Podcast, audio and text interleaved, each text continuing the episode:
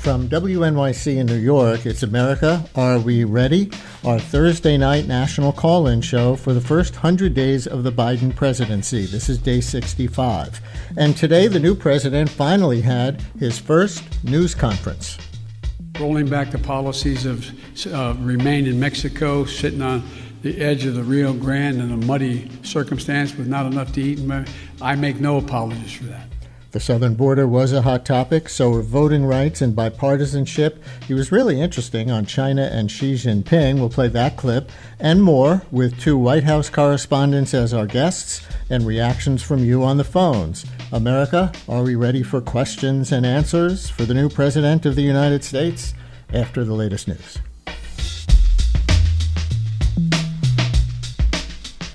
From WNYC in New York. It's America. Are we ready? Our Thursday night national call in show for the first 100 days of the Biden presidency. This is day 65. Good evening, everyone. I'm Brian Lehrer.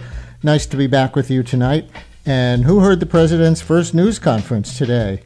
It's okay if you didn't. We'll play some key moments and we'll talk to two White House correspondents to get their takes and we invite yours. Our call in number is 844 745 TALK. Listeners, how did the journalists do?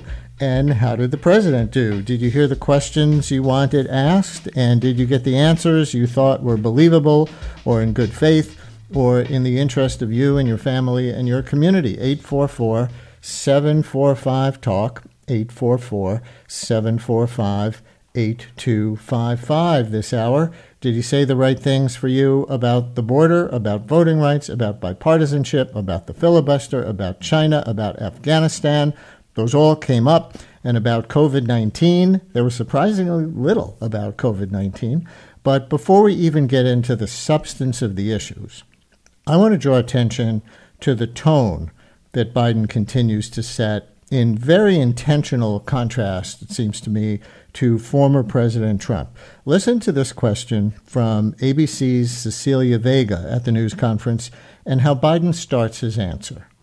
Just got back last night from a reporting trip to the border where I met nine year old Josel, who walked here from Honduras by himself, uh, along with another little boy. He had that Astounding. phone number on him, and we were able to call his family his mother says that she sent her son to this country because she believes that you are not deporting unaccompanied minors like her son. That's why she sent him alone from Honduras. So, sir, you blame the last administration, but is your messaging in saying that these children are and will be allowed to stay in this country and work their way through this process, encouraging families like Josel's to come? Well, look,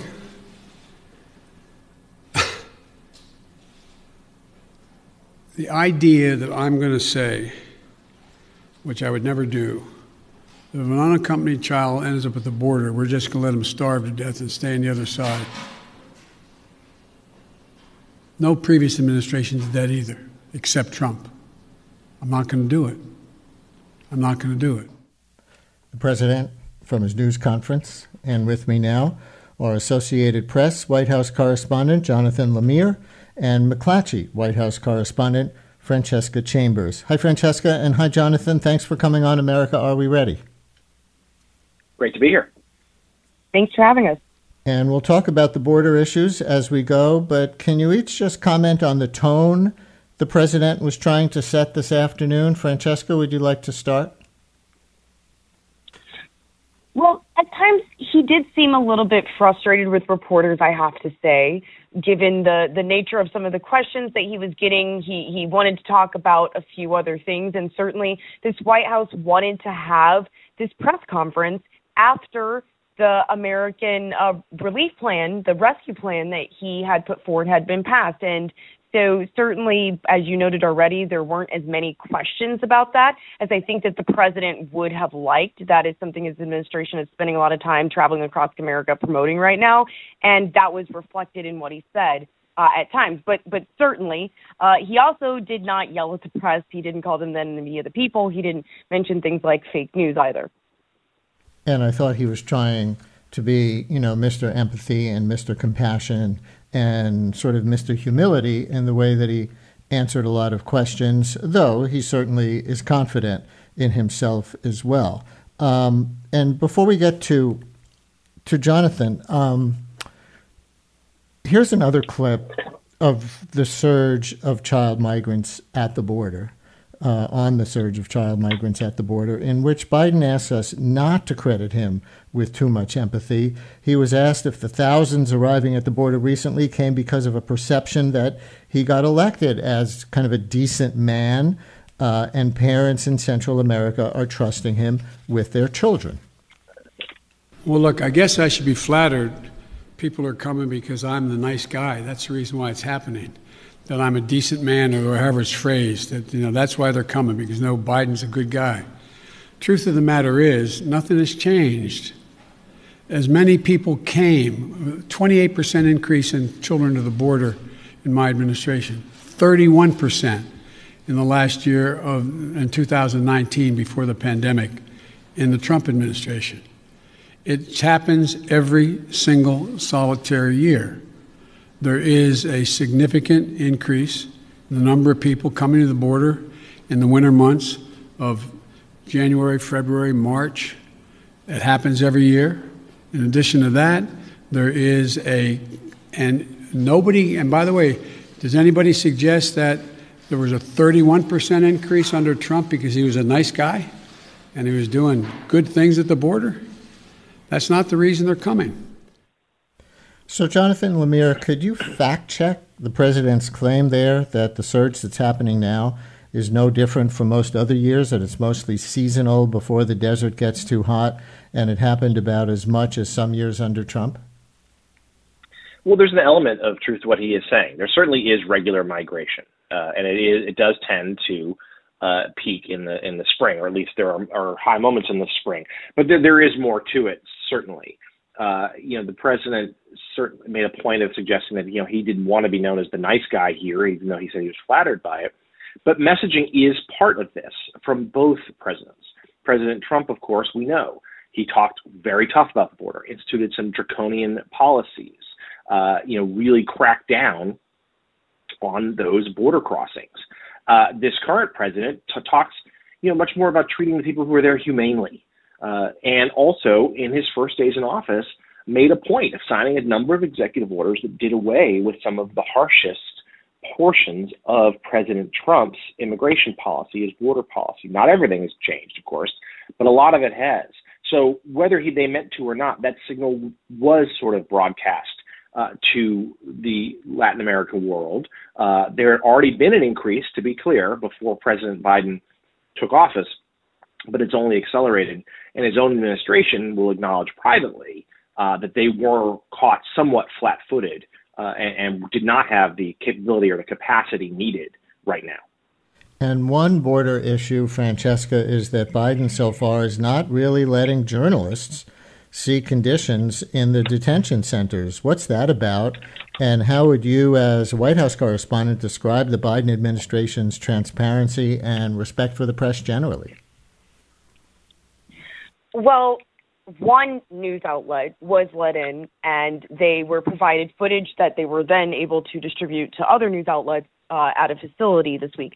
However, that was not the facility in which the photos that we have seen of overcrowding and many of the concerns have been raised. And certainly, reporters are still trying to gain access to those facilities. And the White House's response to this point has been that they're working on the issue and that they have privacy concerns given that uh, there are children involved in these. There are also facility workers involved as well and that it's something that they are open to discussing. But the key word there is open to discussing. It is certainly not something that they have a pledge specifically to allow reporters into all of these facilities, and that is something for the sake of transparency that reporters want to see. And it's not just uh, the media that's asking for this at this point. There are key Democrats on Capitol Hill, including Chris Murphy of Connecticut, who have said that for accountability purposes, journalists should be allowed in.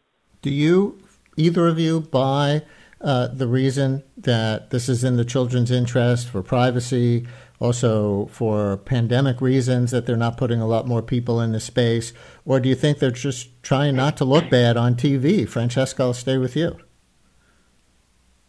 Well, this was also something that has come up in previous administrations, including former President Barack Obama's administration, when reporters wanted to see in. And of course, we now uh, know what those photos look like, and they, you know, they've been around for years now of um, the kids. And um, you know, Republicans have since used those to say that the former president put kids, you know, quote end quote, you know, in cages. And so certainly for the administration, there is a political calculus always, any administration, about the images that are coming out of there. And it's notable that uh, a reporter did ask in a briefing recently if the president was happy with what he'd seen, if he thought it was acceptable what he was seeing. And Jen Psaki, the White House press secretary, said that's certainly not the case. So, listeners, anything you always wanted to ask a White House correspondent but never had one over to dinner, uh, you don't get this chance every day. You've got two of them here Jonathan Lemire from the Associated Press and Francesca Chambers from McClatchy, or anything you want to say about Biden's news conference today, his first as president. 844 745 TALK. Our lines are open at 844 745 8255, 844 745 TALK. And Kadeem in Philadelphia. You're on America Are We Ready? Hello, Kadeem. Hi, hello. Uh, thank you. Um, yeah, I, I, have a two part question. The, the, first part question um, is Will the Biden, Biden administration release COVID numbers on the number of migrants coming in regarding the number of uh, uh, uh, young young people coming across the border who may test positive and may not test and and what are and what are the, the what is the Biden administration thoughts um, regarding um, you know how this presents a potential security issue um, in the middle of a pandemic? Um, you know, if if if we if we don't understand uh, what's happening in terms of uh, uh, individuals crossing the border um, um, that may be contaminated, that may be uh, testing positive uh, for COVID. Kadeem, thank you very much. Jonathan, do you know the answer to that question? Has anybody asked it in D.C.? Just today, in fact, the Customs and Border Protection uh, announced that they are not testing the migrant children who are packed into these border stations uh, for COVID 19, though a number of them, when transferred to other facilities, then are tested. Uh, and there was some reporting, I believe, from NBC today that suggested that more than 100 of these children have tested positive. But at least for now, the Customs and Border Protection are not doing it as policy. And Brian, I'll just add my two cents to your previous question about the optics of this. I think it's a little bit of both. I do think, look, there are privacy concerns for minors. I think that's we all can agree on that. Uh, and there are COVID concer- concerns as well. There are guidelines that the Biden administration is trying to enforce. That said, that's also sort of a convenient excuse uh, to not have uh, media there to have more access to these facilities and see these conditions. And certainly, as Francesca just said, there are some lawmakers who've been down there recent days who have released photos, who have described in their own words just how, how tough things are uh, in facilities that are more crowded with tougher conditions uh, than the one that one pool camera was allowed to visit. And certainly, the president today said this is not acceptable to him, and they're going to get a thousand of those kids out of there by next week, so he says, and they're trying. But he kept making the point that they're not doing this on purpose, like the Trump administration. They're trying to deal with the problem. They're not doing it on purpose to send a message back home. We'll continue in a minute.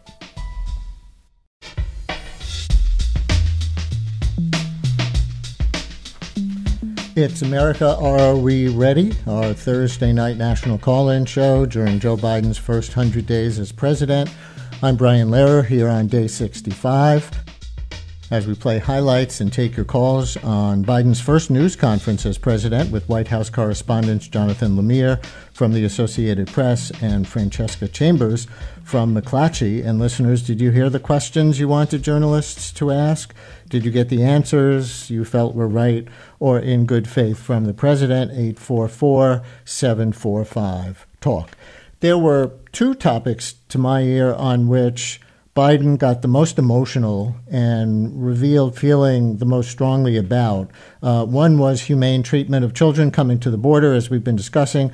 The other was the spate of laws that Republican controlled states are passing or trying to pass one just got passed in Georgia today to make it harder to vote based really on Trump's lie that there was massive voter fraud in November, rejected by 60 courts of law, and his Attorney General, William Barr.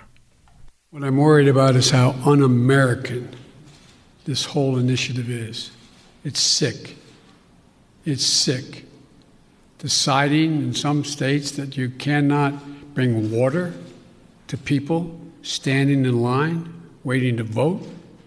Deciding that you're going to end voting at 5 o'clock when working people are just getting off work. Deciding that there will be no absentee ballots under uh, the most rigid circumstances. It's all designed, and I'm going to spend my time doing three things. One, trying to figure out how to pass the legislation passed by the House, number one. Number two, educating the American public. The Republican voters I know find this despicable. Republican voters folks out in the outside this White House. I'm not talking about the, the elected officials. I'm talking about voters, voters. And so I'm convinced that we'll be able to stop this because it is the most pernicious thing. This makes Jim Crow look like Jim Eagle. I mean, this is gigantic what they're trying to do, and it cannot be sustained.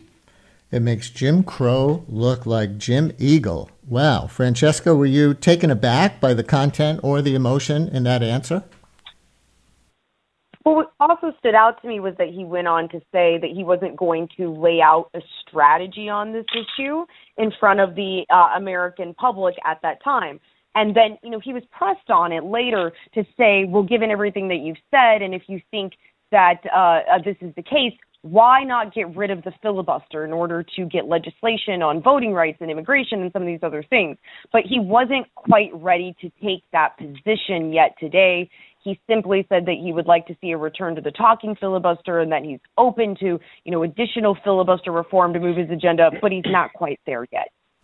Let's take another call. Gloria in Maple Grove, Minnesota. You're on America. Are we ready? Hi, Gloria. Hi. What do you want to say? Hi, hi, Gloria. You're on the air. Can you hear oh. me? Yes, I have been listening to you all the broadcast, and there is a statement about you know I heard overheard that they are separating the parents from the kids. They are sending the parents back and keeping the kids. So it doesn't make any sense. You either bring them or you re- return them together. You cannot. It's the same as separating parents and kids. Well, I think it's actually not what they're doing. Jonathan, uh, fact check me if I'm wrong here, but I think the point that Biden was making today is if families are coming together, they're sending them right back together. And if single adults are coming, they're sending them right back. But if children are coming alone, that's the only circumstance in which they're letting them stay. Do I have it right? You do, Brian. Uh, that, that's the difference here with this administration versus uh, the Trump administration. Is they're not separating the parents. If, as you say, if they all come together, they all they all will be kept together but sent home. It's a, it's a children who's unaccompanied. They're the ones who will be put in these facilities and potentially allowed to stay. Josh in Auburn, Alabama. You're on America. Are we ready? Hi, Josh. Hi. Um, yeah. I, so I had a question regarding the uh, the, the uh, press conference. So why do you, why is the president not given more access to reporters at the border? I mean, that was one of the main complaints many people had with President Trump is that there wasn't much transparency, and it was only after like they you know made kind of show camps in a way, saying, oh, this is where they're being held. It's very nice. Why haven't they allowed kind of the documentation of like what's going on in there. So at the very least, even if he can't change it at this moment, he can at the very least show that we're doing something. Josh, thank you very much. And Jonathan, we touched this earlier with Francesca, um, but Josh is asking for a specific thing on behalf of you and your White House correspondent colleagues, and that is a timeline for when they're going to allow reporters in. The president didn't offer one, did he? No, he did not. Uh, that question was asked, in fact, today, very specifically, and, and President Biden said he didn't know uh, when it would be. He committed, again, to allowing more media access to these facilities. It has certainly become a real story here in the last week or two in particular. letting a pool camera in is a fine first step. But again, it was only it was to a facility that was that even White House Press Secretary Jen Psaki noted yesterday was an aspirational facility, meaning that's what they want them all to look like, as opposed to how most of them do look like. The media still hasn't had access to those. We're relying on accounts uh, and photos taken by lawmakers. Uh, we, the administration, has promised more transparency and more media access, and I think we have, to this point, we have reason to take them at their word. But obviously, this is an important moment, and it's one. This is an issue that should be resolved as soon as possible, uh, so the media can bring these images to the general public.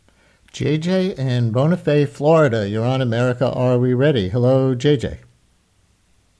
Hello. Thank you for taking my call. Thank you for making it.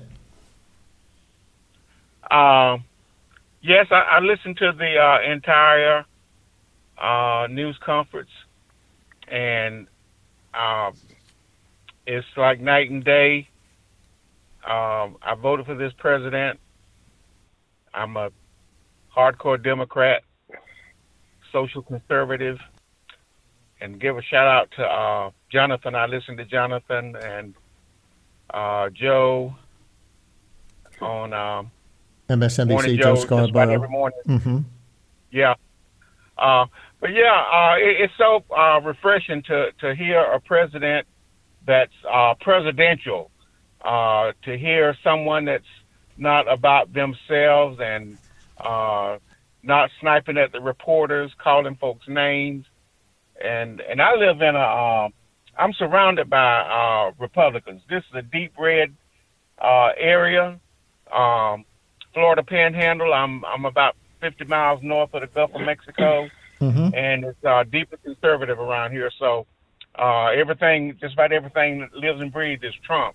Well, let me let me ask you a question, JJ because the president made the point a few times in a few different ways today, and we're going to play one of those clips in a second, um, that he thinks, and the polls indicate, that Republican voters, even if not Republicans in Congress, are supporting a lot of his policies. Do you have any sense of your Republican neighbors on that point? Um. Not really, but I I, I, I, I heard that part, and and and I, I think he's I think he's correct. Um, I, I don't see folks lining up to turn in those uh, fourteen hundred dollar checks, and uh, uh, uh, it's uh, uh, you know sending them back or tearing them up or having uh, uh, bonfires and, and using the, the, the checks to, to start the fire. So uh, I, I think I think a lot of uh, Republicans, if they were to admit it and be honest about it, they they they they are for uh, his policy, uh, some of, his, of his policies, if not all. JJ, thank yeah. you so much. We really appreciate your call. In fairness to Trump, he did support the $1,400 down the stretch, too. Um, but let me play a clip of Biden taking a step back and framing the big picture of his presidency as he sees it related to JJ's call, he defines his purpose driven presidency here in his terms, but also at the end, he gives a, a different definition of unity than getting Republicans in Congress to vote for his bills. So I'm running for three reasons to restore the soul, dignity, honor, honesty, transparency to the American political system. Two, to rebuild the backbone of this country, the middle class hardworking people and people struggling to get in the middle class. They built America, and unions built them. The third reason I said I was running was to unite the country. And generically speaking, all of you said, no, you can't do that. Well, I've not been able to unite the Congress, but I've been uniting the country based on the polling data. We have to come together. We have to. So, Jonathan, your reaction to that, and I'm going to you partly because the caller who set this up is your fan. Um, your reaction to that and Biden's approach of governing over the heads of Republicans in Congress to voters from both parties? Well, first of all, I appreciate him watching. Uh, it's an early start to the day. Um, I think that we've heard from the president, first as candidate Biden, a real push at bipartisanship, really making the making the, the sales pitch that he could reach across the aisle, pull upon uh, these relationships he had with Republicans for decades while uh, in the Senate and then as vice president. Um, to this point, though, despite some outreach from the president and his team since he took office, it hasn't paid off with any votes.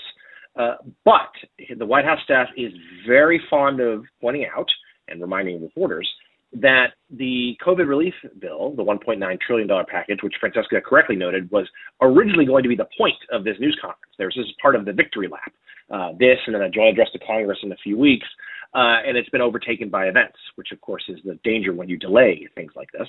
Um, it, that polls very well with Republican voters. And they, that's how they're able to claim that it's sort of a bipartisan measure, even though the GOP lawmakers on Capitol Hill didn't support it. But now, of course, it's only going to get harder. Uh, the Republicans didn't mount that much of a defense, despite not voting for the COVID relief bill.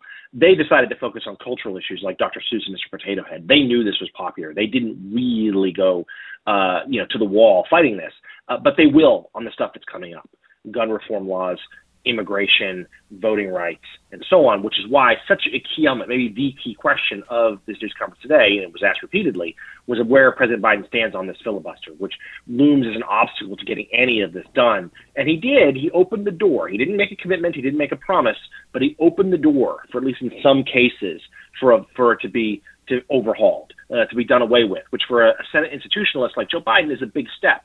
But aides around him have told us behind the scenes that the president believes he's been elected in a moment of crisis. He believes he's elected to do big things. He's taken to invoking FDR at times, looking around at the how much help the nation needs right now, and he's not going to let the filibuster stand in the way of enacting the agenda he was voted to put in place. And the filibuster makes it uh, necessary to get 60 votes in the Senate to pass most most things, not just a majority of 50 plus one. And so it stands in the way with um, 50 Republican senators of a lot, a lot, a lot that the Democrats want to do. Bonnie in Rochester, New York, you're on America Are We Ready? Hello, Bonnie.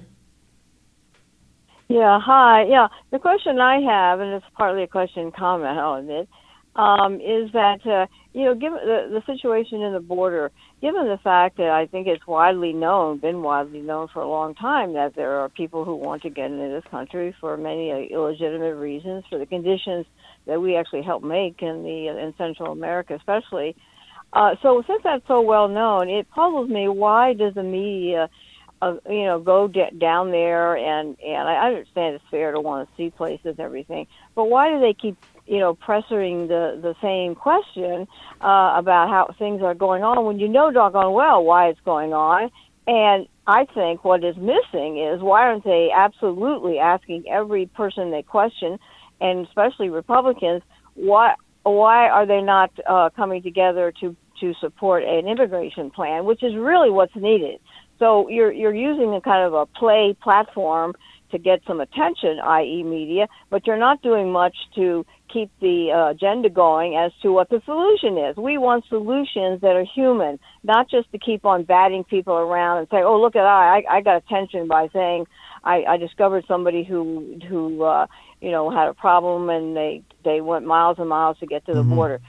We all know that. We all, you know, anybody's on the heart has sympathy for it but you got to do something, and the only thing stopping that is Republicans. So that should be the focus.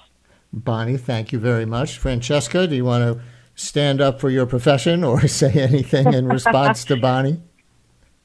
Well, I would say a couple things. You know, first of all, when you talk about asking Republicans about these issues, certainly our colleagues who are on Capitol Hill are asking both Republicans and Democrats on Capitol Hill about these issues you know, the president himself is a Democrat, and today it was a news conference with the president of the United States, whom we had not had an extensive opportunity, we being the press corps, uh, to question at this point yet, and and really hear his thinking on what's ha- happening at the border and and some of these other issues. And certainly there are news conferences every day with the White House press secretary who speaks on behalf of the president. Um, but not just in this press conference today, but even in his recent interview with ABC News or or uh, his CNN town hall, we've gotten to hear what the president's thinking is uh, on some of these issues, and he's given more on on the filibuster, in, including on the border, for instance. You know, as Jonathan correctly pointed out, while the White House itself had not promised access to these facilities, the president himself said today, when asked the same questions that the White House had been getting asked, that he was committed to providing more transparency when he had his plan, whatever that will be, in place, and that he'll have more to say on it. So it was a different answer when he was asked the question.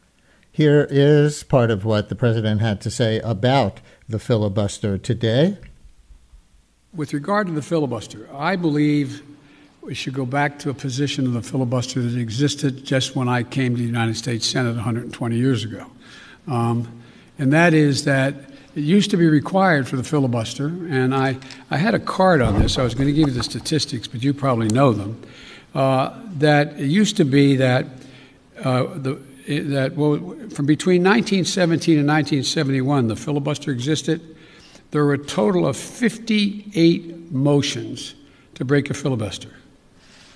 That whole time.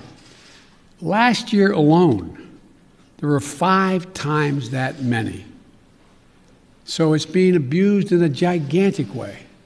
And for example, it used to be you had to stand there and talk and talk and talk and talk until you collapsed. And guess what? People got tired of talking and tired of collapsing.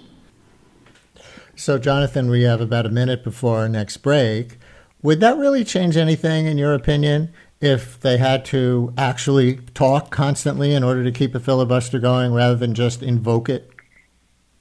I think it would make it a little harder to filibuster. I think that people, you know, who cover the Hill and lawmakers think that it would make some difference, but probably not enough. It would likely take a, the full abolition of the filibuster, the really overhauling the whole process to get done some of the more ambitious items of the president's agenda. And there seems to be momentum building on the Senate for that. Senator Angus King, independent of Maine, a defender of the filibuster, wrote an op-ed today saying that he believes certain cases, particularly voting rights, uh, it'd be worth changing. So they could even do it. Senators, Sinema and Manchin. Those are the two to watch for. Sinema and Manchin aren't there yet. They can do it issue by issue, like just for voting rights, yes or no answer? It seems that way. They're going to try to figure it out. We'll continue in a minute. America, are we ready?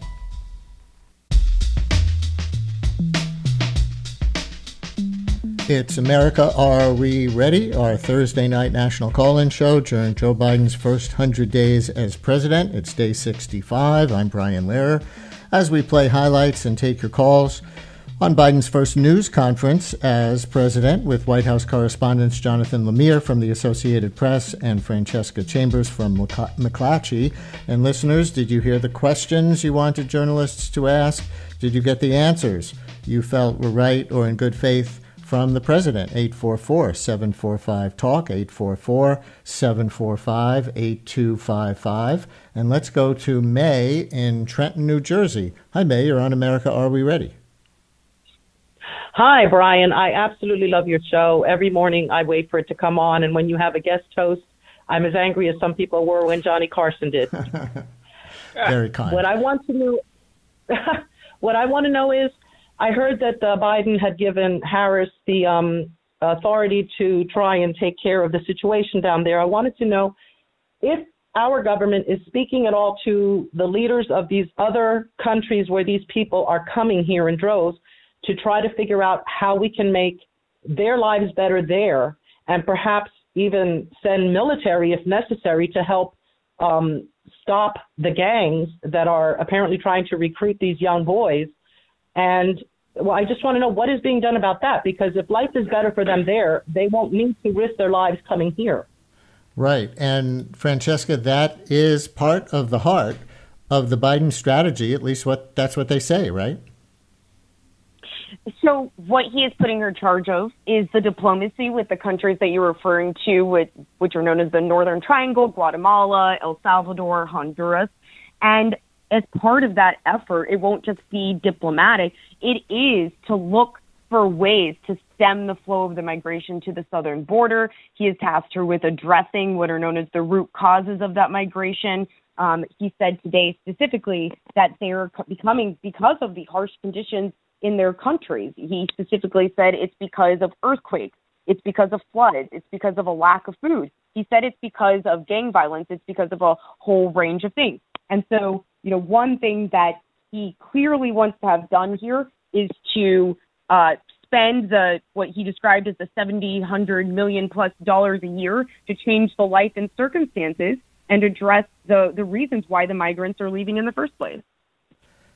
Let's go to another call. Terrence in Atlanta. You're on America. Are we ready? Hi, Terrence. How you doing? Um, what I'm concerned most about is the foreign policy aspect of the Biden administration. Um, it seems to me I don't. I'm clueless as as to what his foreign policy is.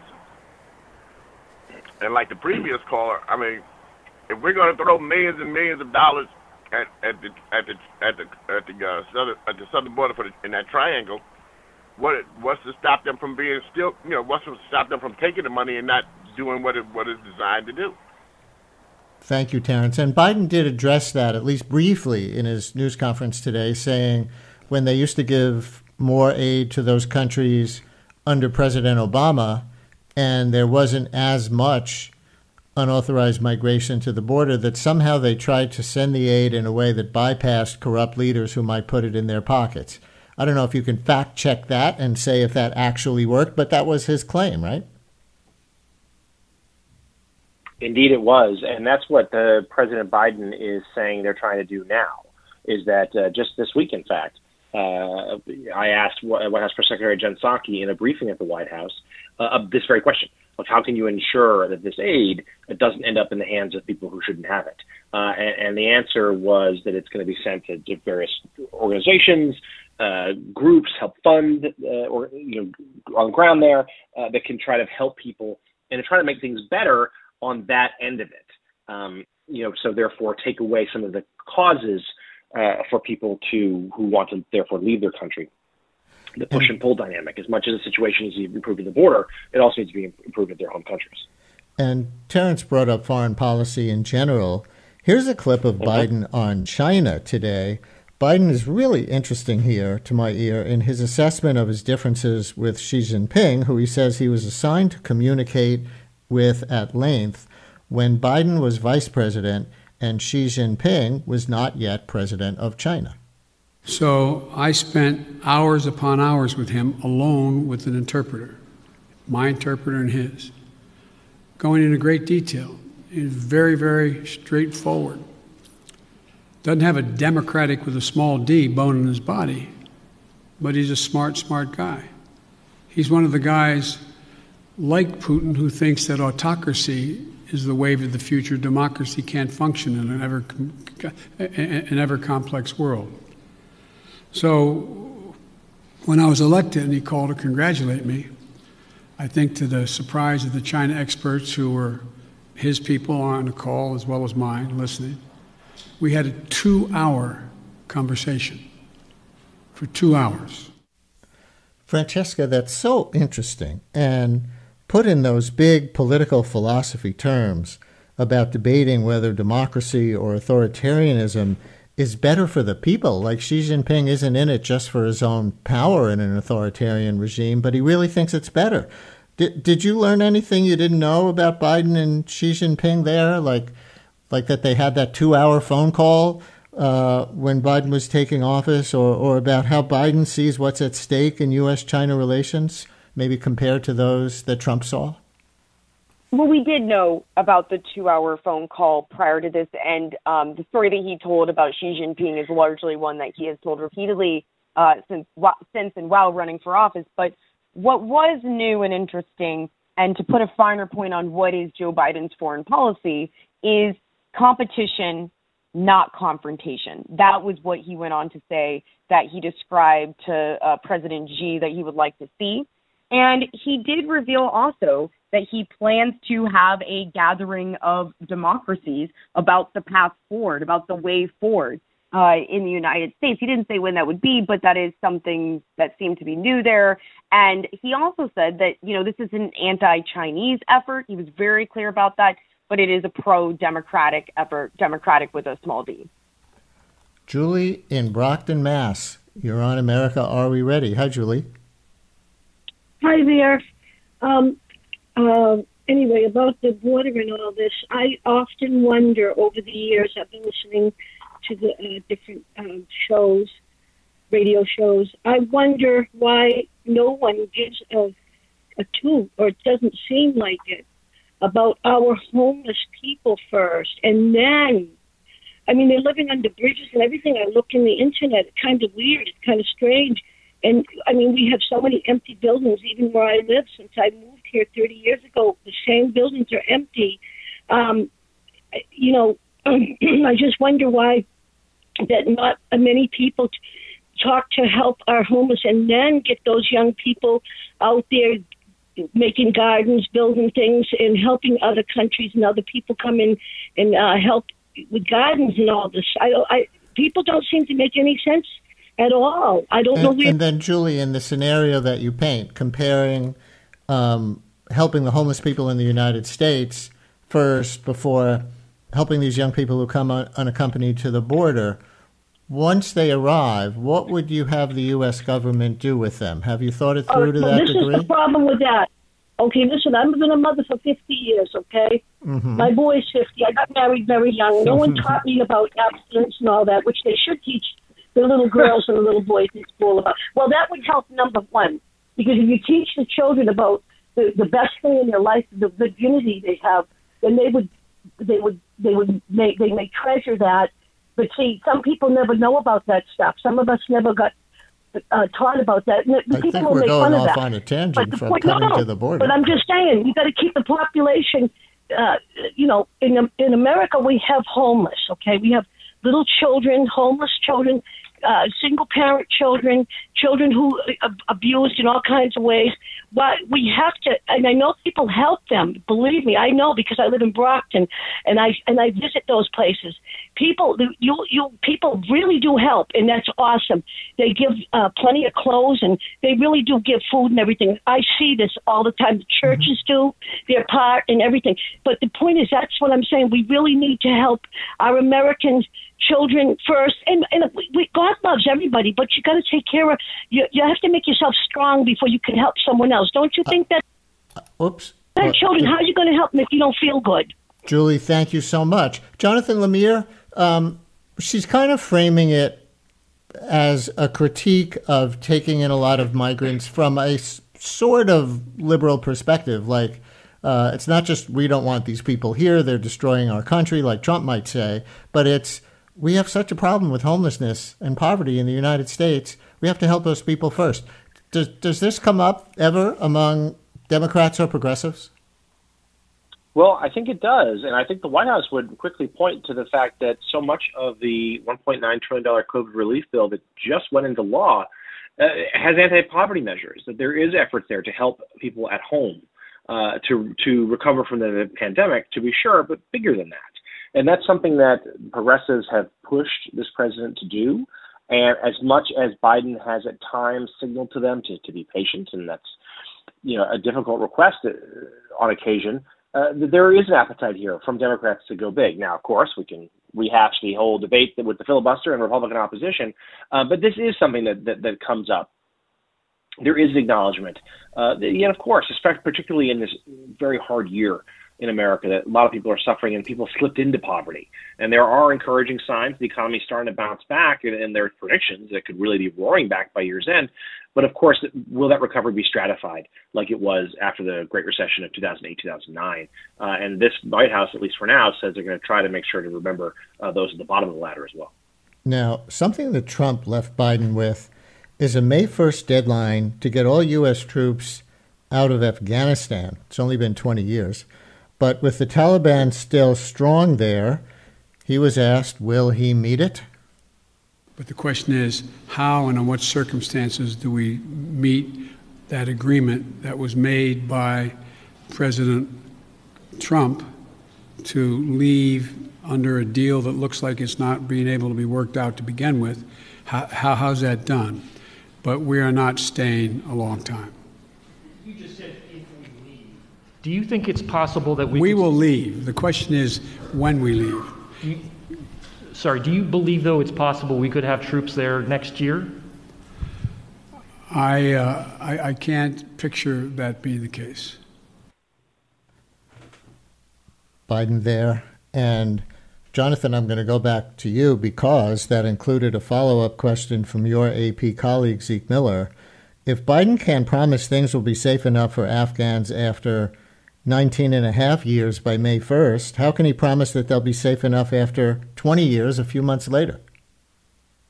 Yeah, that's a, it is a difficult thing to reconcile and a monumental answer. I mean, as you say, you you know, with with a note of humor, but it it has been 20 years, and, and the troops overseas in Iraq, Afghanistan, was so much of then Vice President Biden's portfolio uh, during the eight years of the Obama administration. And he, we know, of course, his son, Beau Biden, was a veteran. Um, this is something that is a very personal issue for him. He talks about how the, the taking care of the troops as commander in chief is perhaps his most sacred uh, mission as president. Um, there is a delay here. He, he has suggested they're not going to make that May 1st deadline, but it would certainly require to get out by, let's say, January 1st, to prevent that 2020 rolling into 2022. That's going to be a busy six, seven, eight months uh, to ensure that that happens. And a lot of work would have to be done there on the ground. At least at this point, the administration has not outlined much as to what it has in mind. Hey, look, we have a caller who says he staffed a filibuster in the Senate. It's Mark in Norfolk, Minnesota. Hi, Mark. You're on America. Are we ready? Hi. How are you? It helps to be old. You get vaccinated and you have a long memory. Uh, living Tell us your story. Living filibusters were hell. I mean, when Howard Metzenbaum, who I was working for, tried Democratic senator from Ohio at the time, right? From Ohio, from Ohio at the time. Headline Howie, uh, a great liberal senator, and fighting against deregulation. We put on a live filibuster. It was a grind. We almost killed a couple of guys. I'm talking about the older senators because they basically have to be near the floor. They put up cots in the uh, in the cloakroom. It's hard tagging people to speak continually to occupy the floor. It requires organization and commitment. The other thing that people forget is it stops the business of the Senate. Nothing else can happen. Which means if you want a bill dealing with offshore leasing, if you want a bill dealing with emergency relief, nothing happens. When Mansfield went to the faux filibuster, um, it allowed the business of the Senate to continue. It took it, and took the pain away from the filibuster. People would vote cloture because they had bills they wanted to get on the floor. The faux filibuster, meaning you can just say, I'm filibustering, and you didn't have to go through it like that. So, Mark, this is really interesting. I guess it means, in your opinion, if they went back simply to requiring an actual talking filibuster, that it would reduce the number of filibusters on big issues. I think it would. It, it, it would. It would reduce it. It would be better to get rid of it. You have to realize back then, uh, uh, Jim Eastland and, and Herman Talmadge. I mean, the the, the the great lions of the South, uh, the people who who had opposed every bit of civil rights legislation were still there. Uh, and this was this was a tool that they had developed. Howard was unusual in being a liberal who who decided to try and use it. I mean, Mark, thank thank you so much for that story, Francesca. What are you thinking as you hear that? Well, you know, the, that's something that some Democrats, you know, we briefly brought up Joe Manchin before, is have said that they would like to see there be quote unquote more pain involved in the filibuster, and perhaps that would lessen the amount of filibusters it would see. But you know, what we did hear from President Biden today you know, after all of his couching about not wanting to get rid of the traditions of the Senate, he did say, you know, I'm a fairly practical guy. And what I really want to do is get things done. And he said if there's a complete, quote, lockdown and chaos as a consequence of the filibuster, then we'll have to go beyond what I'm talking about. And what he was talking about was, uh, you know, returning to even a, a talking filibuster. And so what he does want is a, a situation in where there's, you know, a 50 50 Senate where the vice president can either vote to break a tie or Republicans will get on board with his agenda. And he said in a recent interview, he really does think that that's possible, that some Republicans might as we get closer to the 2022 elections, because uh, perhaps they'd want to support some of uh, his relief bill that's more popular. Whether or not that will actually happen, uh, I'm sure we can have a longer discussion about it another day, but that is where he stands currently. Fascinating. And I guess they're on a two week uh, recess or work in your district period now.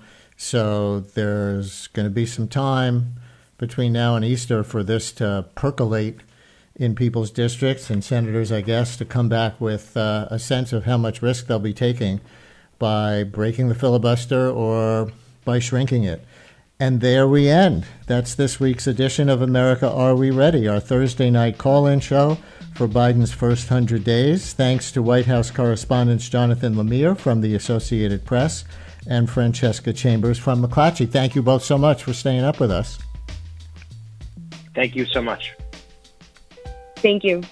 And listeners, thanks for your ears. And of course, thanks for your calls. If you're interested, you can subscribe to my national politics podcast called Brian Lehrer, a daily politics podcast. Or I'll see you back here next Thursday night for America. Are we ready?